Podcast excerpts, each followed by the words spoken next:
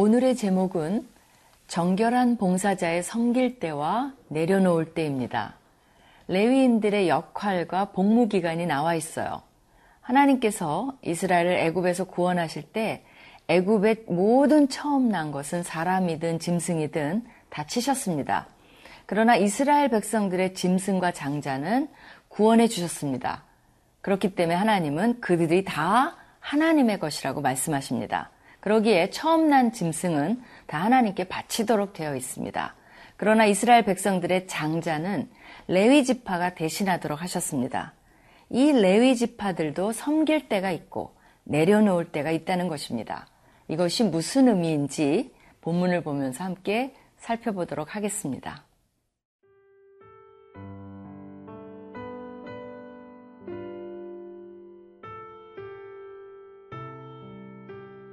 민수기 8장 14절에서 26절 말씀입니다. 너는 이같이 이스라엘 자손 중에서 레위인을 구별하라. 그리하면 그들이 내게 속할 것이라. 네가 그들을 정결하게 하여 요제로 드린 후에 그들이 회막에 들어가서 봉사할 것이니라. 그들은 이스라엘 자손 중에서 내게 온전히 드림받은 자라. 이스라엘 자손 중 모든 초태생, 곧 모든 처음 태어난 자 대신 내가 그들을 취하였나니 이스라엘 자손 중에 처음 태어난 것은 사람이든지 짐승이든지 다 내게 속하였음은 내가 애굽 땅에서 모든 처음 태어난 자를 치던 날에 그들을 내게 구별하였음이라. 이러므로 내가 이스라엘 자손 중 모든 처음 태어난 자 대신 레위인을 취하였느니라.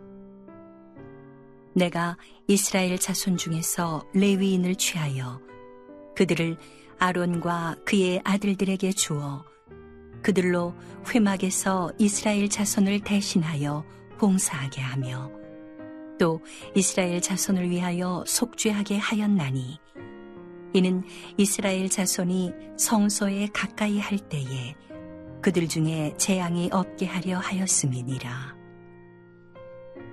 모세와 아론과 이스라엘 자손의 온 회중이 여호와께서 레위인에 대하여 모세에게 명령하신 것을 다 따라 레위인에게 행하였으되 곧 이스라엘 자손이 그와 같이 그들에게 행하였더라. 레위인이 이에 죄에서 스스로 깨끗하게 하고 그들의 옷을 빨매 아론이 그들을 여호와 앞에 요제로 드리고 그가 또 그들을 위하여 속죄하여 정결하게 한 후에 레위인이 회막에 들어가서 아론과 그의 아들들 앞에서 봉사하니라. 여호와께서 레위인의 일에 대하여 모세에게 명령하게 하신 것을 따라 그와 같이 그들에게 행하였더라. 여호와께서 또 모세에게 말씀하여 이르시되 레위인은 이같이 할지니 곧 25세 이상으로는 회막에 들어가서 복무하고 봉사할 것이요. 50세부터는 그 일을 쉬어 봉사하지 아니할 것이나 그의 형제와 함께 회막에서 돕는 직무를 지킬 것이요. 일하지 아니할 것이라. 너는 레위인의 직무에 대하여 이같이 할지니라 하나님께서는 레위인들을 구별하라고 말씀하십니다. 레위인들은 어쩌다가 이렇게 전임 사역자들로 발탁이 된 것일까요? 사실 레위는 야곱의 셋째 아들입니다. 르벤도 있고 시므온도 있고 다른 아들들도 얼마든지 있는데 왜 하필 레위의 자손들이 회막에서 하나님을 섬기도록 또 이스라엘 백성들의 장자를 대신해서 뽑히게 된 것일까요? 물론 오늘 본문에 그 사연은 나오지 않습니다. 그러나 잠시 우리가 출애굽기 32장의 금송아지 사건으로 가보면 그 유래를 알 수 있습니다. 출애굽기 32장은 금송아지 사건으로 유명합니다.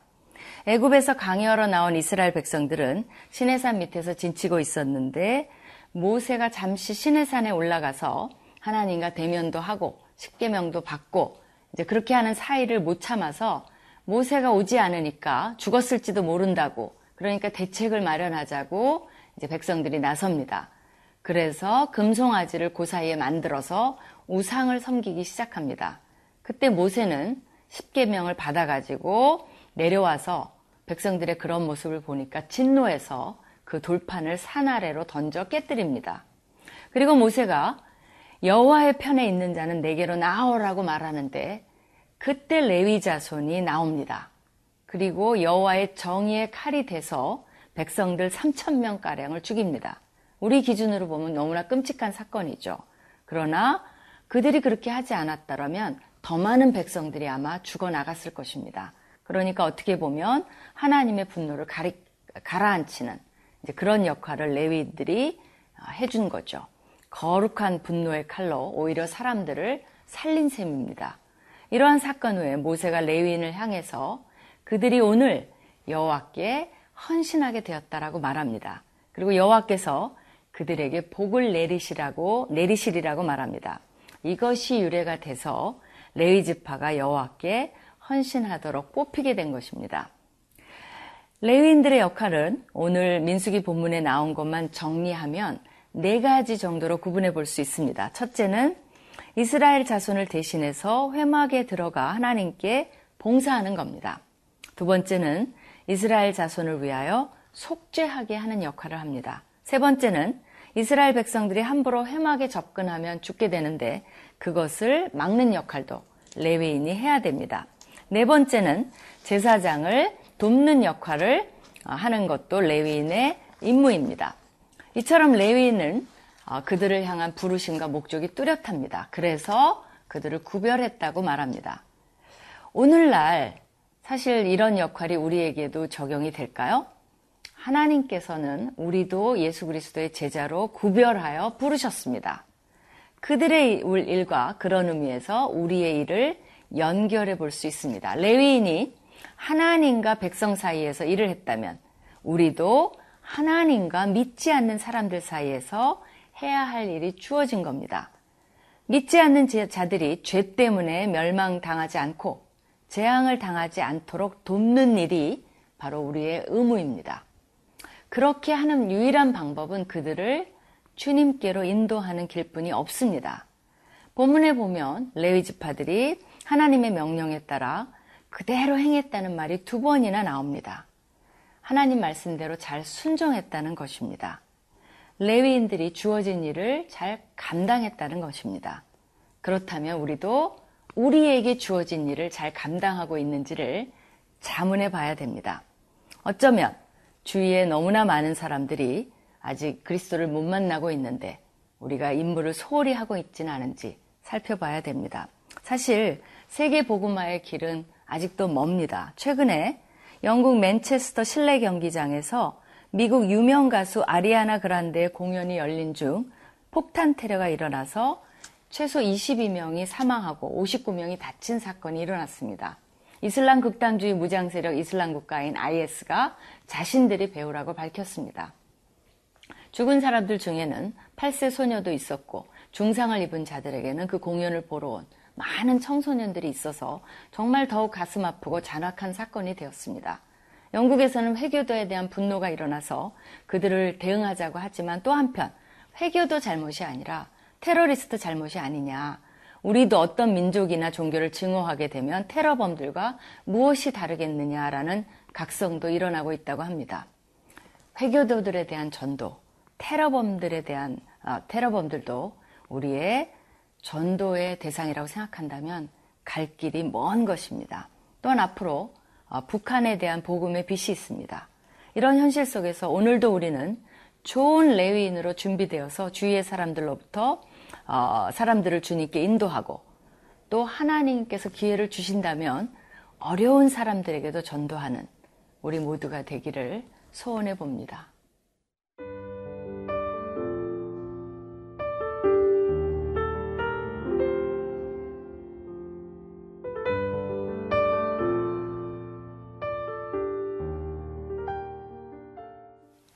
우리 사회에서 은퇴는 대략 몇 세에 하나요? 60세, 65세, 때론 70세, 어떤 경우는 55세 등 다양합니다. 흥미롭게도 오늘 본문에서는요, 레위인들의 직무 기한과 은퇴 시기를 언급합니다. 레위인들은 25세부터 50세까지 일합니다. 25세부터는 일을 정식으로 배우고요. 사실은 30세에 일을 시작하고 50세에 은퇴합니다. 20년 정도를 일합니다.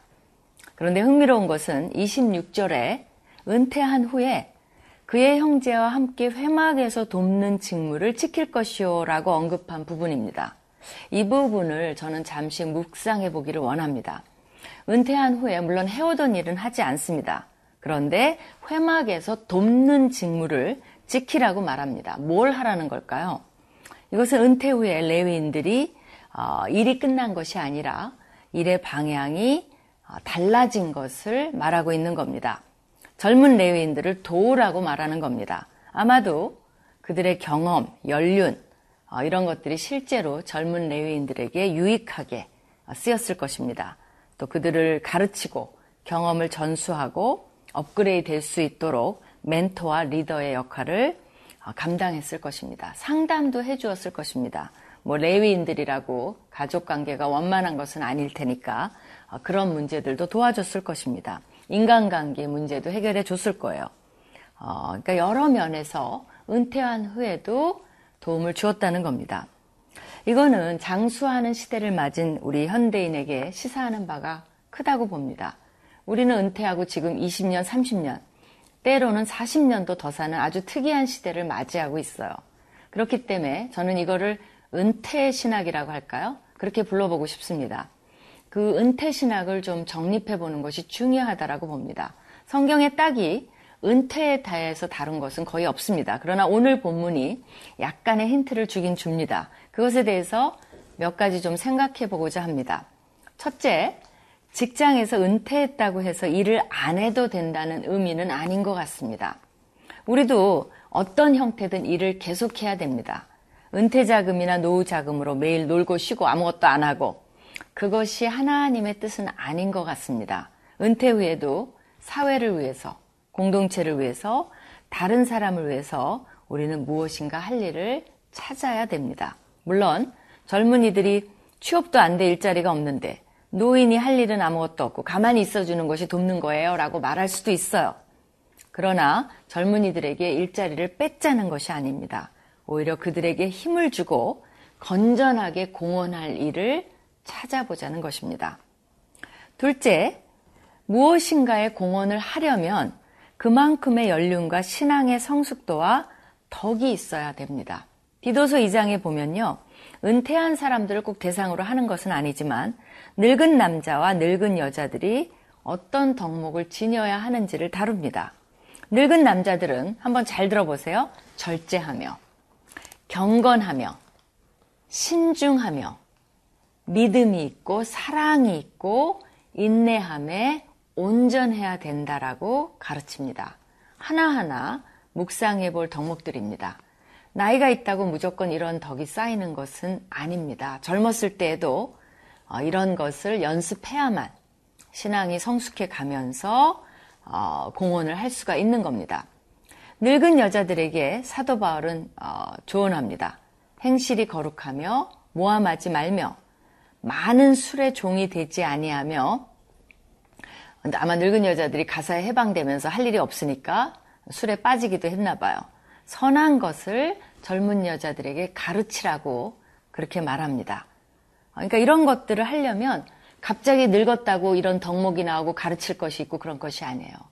젊었을 때부터 이런 모습으로 우리가 연습하고 살아가고 자라가고 성숙해야만 어, 늙은 여자가 됐을 때, 또 늙은 남자가 됐을 때 자연스럽게 어, 성숙함이 우러나오고 어, 덕이 쌓여가는 것을 알 수 있습니다.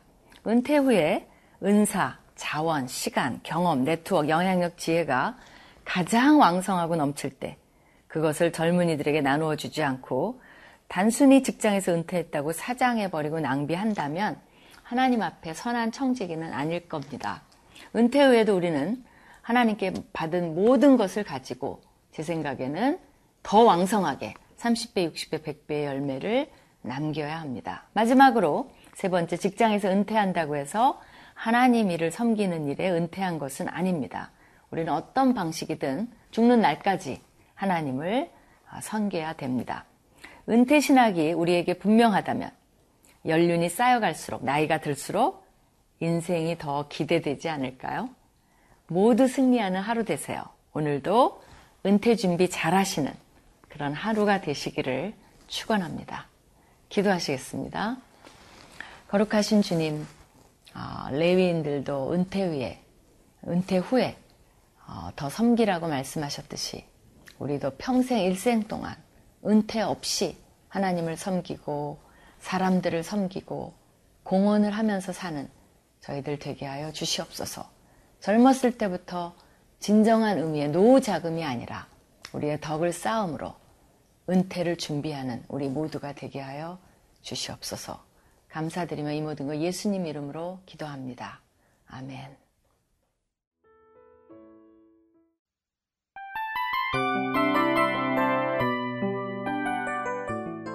이 프로그램은 청취자 여러분의 소중한 후원으로 제작됩니다.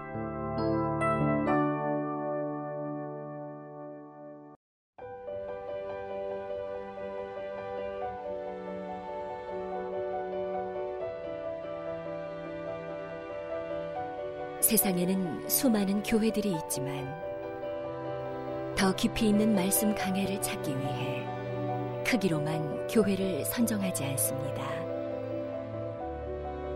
보다 좋은 영적 콘텐츠를 더 많이 나누기 위해 방송비를 받지 않습니다. 1년 365일 복음만 전하고 싶어서 우리는 광고를 하지 않습니다. 온누리의 복음을 땅끝까지 CGN TV와 함께 땅끝 성교사가 되주세요